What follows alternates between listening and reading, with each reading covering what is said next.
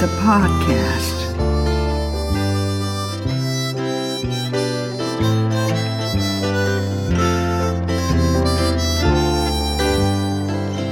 What is it like to be well aged? Good time. Old age is miserable. Growing old is freedom. Old age is dealing with loss. Old age is fun. I'm always tired.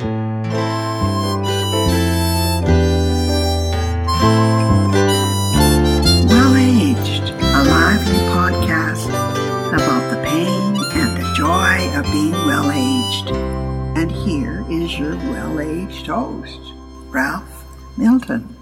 Ah, food. I- love my food. Here I am in the eighth decade of life, and there are only there are only two things that I do as well as I ever did eating and sleeping. Everything else is either gone south or slowed right down. So I get weirdly philosophical and I think how I think how every living thing in the world needs food from the minuscule microbe to the Arctic blue whale. We eat, we eat, or we die. And food is at the top of the list when it comes to the joys and sorrows of the senior experience, especially those of us who are seriously old. I mean, like old, old. Like Oliver uh, in the movie. Remember Oliver? We think of food, glorious food.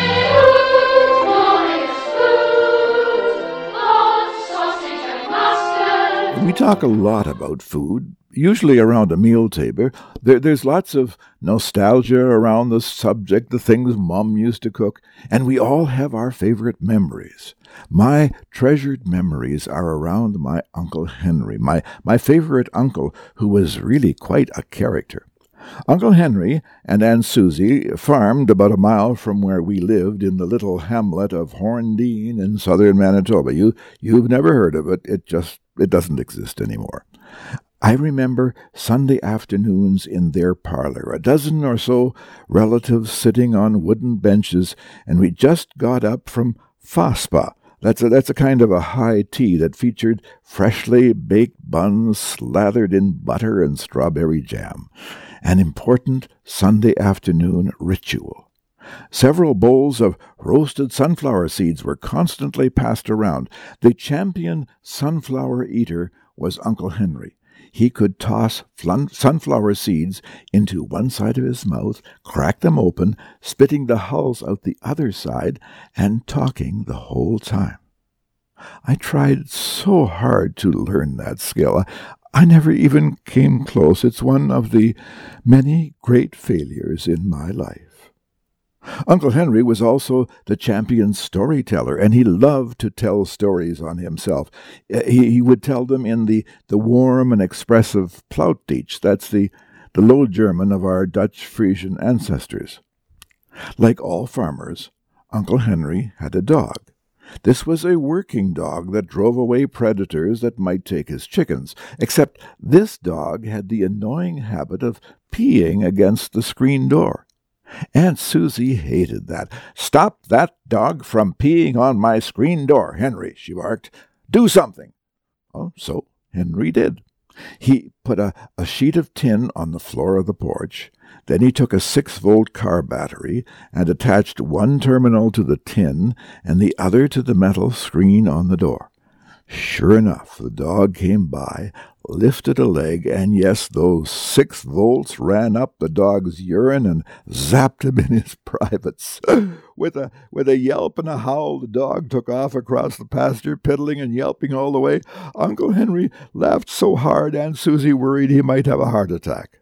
Well, he told that story often, laughing almost as hard at the first time as the first time, sometimes choking on his mouthful of sunflower seeds. Oh my god. And then there was the time Uncle Henry almost died of scurvy. Yes, scurvy, the, the sailor's disease, there in the middle of the Manitoba prairies. I, I don't think Uncle Henry had ever seen an ocean, but there he was, sick and emaciated, almost dying of scurvy, the sailor's disease. Scurvy comes from a lack of vitamin C, which we now know. Uh, the sailors got their disease after weeks of at sea because they lived mostly on salt pork and dry bread. Did you know that the famous mariner Captain Cook was the first to conquer scurvy? On a voyage in 1768, he fed his crew sauerkraut. Yes, sauerkraut. It's, it's full of vitamin C. Well, there was Uncle Henry, gums bleeding, eyes bulging, but still insisting that the only real food was fried pork, fried potatoes, and black coffee. Nothing else. Everything else was hoosefouda, rabbit fodder. So, my almost dead Uncle Henry finally, after much prodding, went to see old Doc Weeb. Doc Weeb was known for his directness. Henry, he said, you eat everything or you die. So Henry did. He began eating everything, including all the veggies Aunt Susie raised in her garden, and the sauerkraut that bubbled and stank beside the kitchen stove every winter. And he lived into his mid sixties, which was the usual time of dying in those days.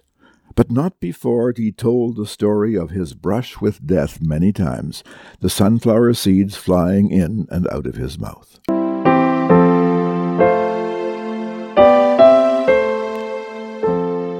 Uncle Henry's sister, Marie, my mother, also told that story and insisted that us kids had to eat our vegetables and sauerkraut, and in the winter we had to take a tablespoonful of cod liver oil. Yuck! Yeah, awful stuff, but, but she raised five healthy kids. Many years later, when when Mum was showing her age, she moved into Lyons Manor, a retirement residence in Winnipeg. My sisters complained that Mum was mostly living on tea and toast. Well, tea and toast was no better than the, the ham and potato diet that almost killed her brother. Well, happily, my three sisters addressed the problem by bringing Mum food on a fairly regular basis, and Mum lived to be 83, which was very old. The tea and toast syndrome is what so many adult children complain about when they bring mom and sometimes dad into a retirement home like the one where Bev and I live. One fellow told me that he checked himself into a senior's residence because he was tired of eating Kraft Dinner out of the pot over the sink. When my, my own doctor told me that many people gained weight when they moved into a retirement home because their meals were so much better. But sometimes they lost weight because they were no longer stuffing themselves with junk food. But at night I'm a junk food junkie. Good Lord, have pity on me. Cooking for yourself, eating by yourself is is no fun. I mean, why be bothered? Why not just grab something off the shelf at the store, something you just open and heat in the microwave? Or or pick up the phone and order in some pizza. Then then you can sit in front of the TV and fill your face and it's just so much less trouble. Well, my friend Jim Taylor lost his wife Joan a bit more than a year ago. What I've tried to do is make sure that I made um, I made meals a special occasion, not so much breakfast and lunch, but at least at dinner, I always sat down at the table I usually light a candle so that it um, sets up the mood a little bit. Uh, I set the table. I use cutlery and plates and a placemat. The main thing was that I wanted to make sure that preparing food didn't turn into one of those boring things that I didn't care about. I, I needed to care about it to keep myself healthy. Poor nutrition pushes people into depression. Depression pushes people into eating junk food. When people live alone, we worry about accidents or sudden illness, but the most dangerous part of living alone is junk food, and that includes tea and toast. The, da- the danger is not just the poor food. Eating alone brings on social and spiritual malnutrition, which can be even more deadly than a lack of vitamins and minerals.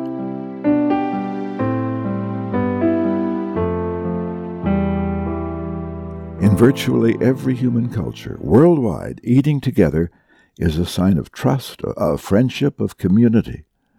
In many traditions, you don't do business, you don't really do anything important until you've eaten together.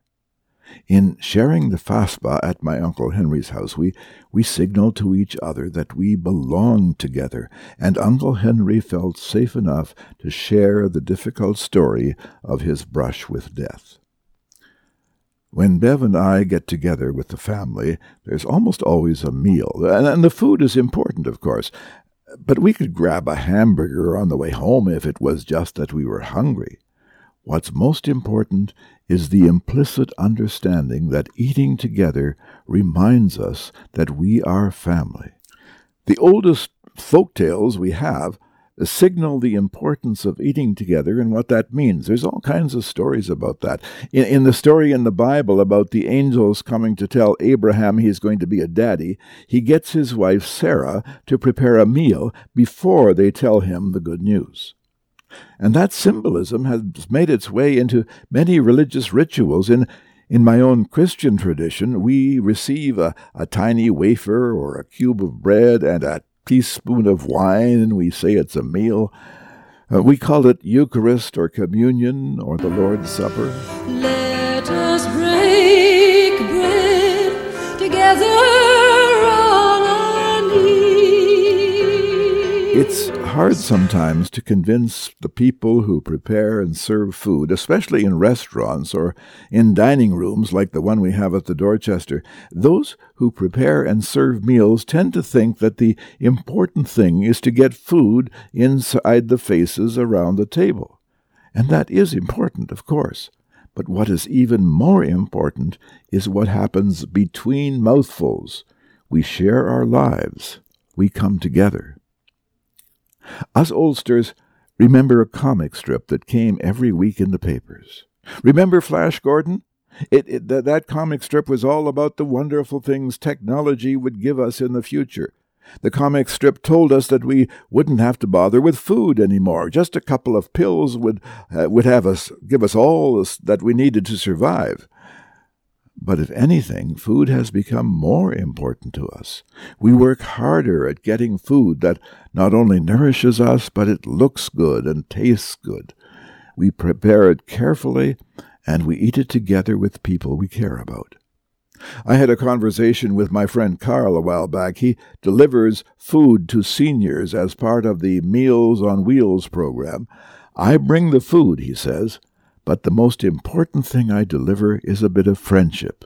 My visit may be their whole social life. Sometimes I'm the only one they see all day. Humans are a social animal.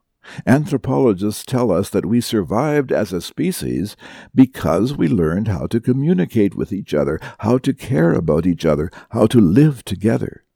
When we live alone, we lose something of what it means to be alive, to be a human.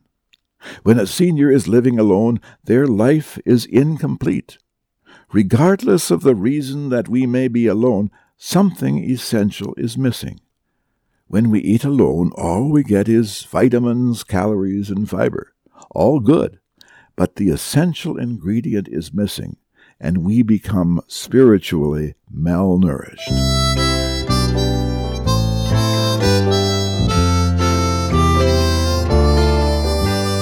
There's a whole lot more that could be said about food and what it means in our life. I do some of that in my book, Well Aged Making the Most of Your Platinum Years.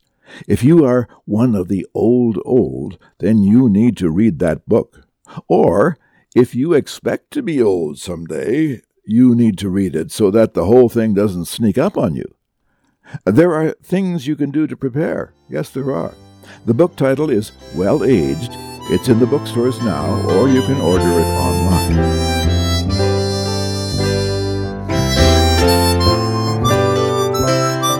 I think you'll find these podcasts are helpful. I'll trot out a new topic each week with some thoughts about being old, old, seriously old, and we'll have a bit of fun in the process. And you can find the Well Aged podcasts wherever you get your podcasts, or you can go to Douglas and McIntyre to their website, Douglas and McIntyre, and, and you search for Well Aged.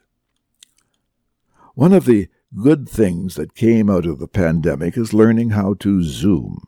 Traditionally, Authors like me would trot around the country giving interviews, making speeches, that sort of thing. But I've done that many times, but now I'm too old and crotchety. I just can't any more. But the pandemic has brought us Zoom. So I am ready and able to visit your group, your club, your church virtually with no cost to you or anyone else. And I, I can do it all from my comfortable chair here at home. So if you'd like me to speak to your group, whether it's a service club or any kind of group, just send me an email. The address is wellaged1934 at gmail.com. That's wellaged1934. There's no spaces in that at gmail.com. And don't forget to pick up a copy of the book, Well Aged Making the Most of Your Platinum Years. Thanks, and we'll see you next week.